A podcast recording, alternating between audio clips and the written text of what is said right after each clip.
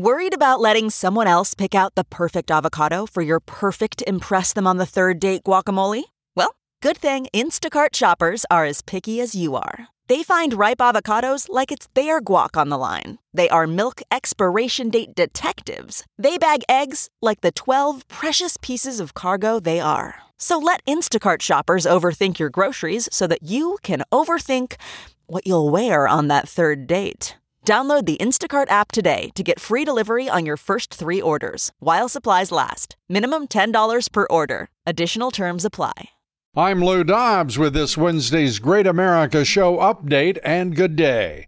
Bud Light sales continue to plummet amid one of the biggest weeks for summer barbecues. Sales of the struggling beer maker fell 28% in the week leading up to the 4th of July.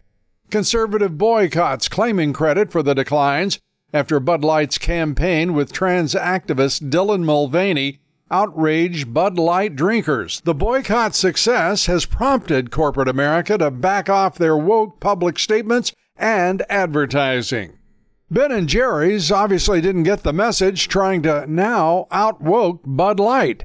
The company, obviously in need of any public attention, tweeted out this statement on Independence Day.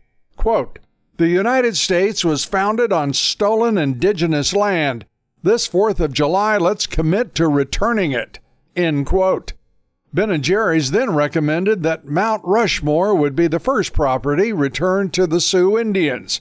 Ben and Jerry's not familiar, obviously, with the new refrain Go woke, go broke. And cocaine, discovered at the White House as Hunter Biden visited for the weekend, the discovery of the drugs had the White House on lockdown for a few hours Sunday night, and as usual in the Biden regime, conflicting accounts of what happened. The D.C. Fire Dispatch stated the drug was found in the library, which is in the proximity of the White House residence where the president resides. The U.S. Secret Service then came out and said the drug was found in the West Wing work area, in a cubby where visitors leave their phones. This is the same Secret Service that has protected and covered up for Hunter Biden and the Biden family for the past 15 years. Stay tuned. As we've learned, it takes a while for the truth to get out in the Biden regime. Biden's opponent, President Trump, making a few campaign stops, including a stop in Pickens, South Carolina. He drew a massive crowd of more than 50,000 in a town with just 3,400 residents and President Trump made it clear what he thinks of Joe Biden. I want to see Hunter ask these questions. Hunter, you know nothing about energy. You know nothing about China. You know nothing about anything, frankly.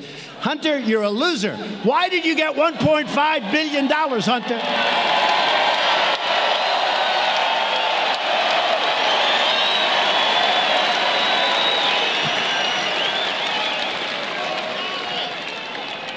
And your father was never considered smart. He was never considered a good senator. He was only a good vice president because he understood how to kiss Barack Obama's ass.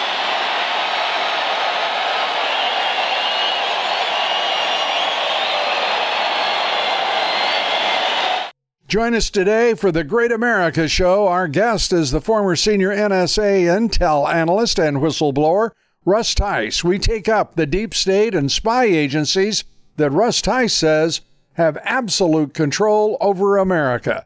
Join us for that and much more today. Listen in each and every weekday on the Great America Show. I'm Lou Dobbs with this Great America Show update.